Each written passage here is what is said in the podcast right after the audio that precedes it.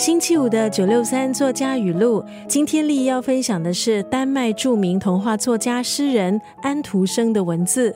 安徒生他出生于贫民区，其实并没有受过正规的教育，爸爸是一个鞋匠。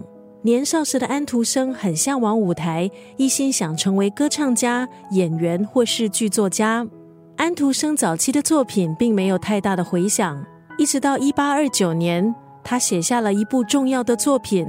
从霍尔门运河至阿麦厄岛东角步行记，这是一部带幽默感的游记，有德国作家霍夫曼的文风。这部游记出版之后，安徒生开始得到社会初步的认同。这位童话大师一生坚持不懈地进行创作，一直到他去世的前三年，安徒生在有生之年写下了一百六十八篇童话，还有故事。而安徒生的童话有独特的艺术风格。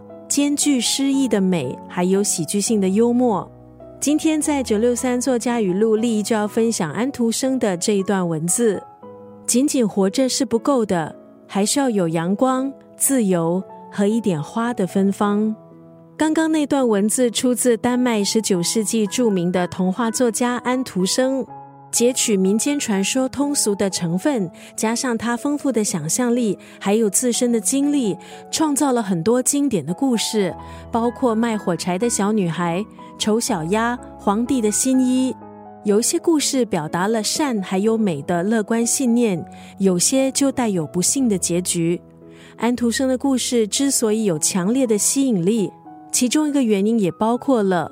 在故事中，他给予不幸者还有流浪者真挚的同情。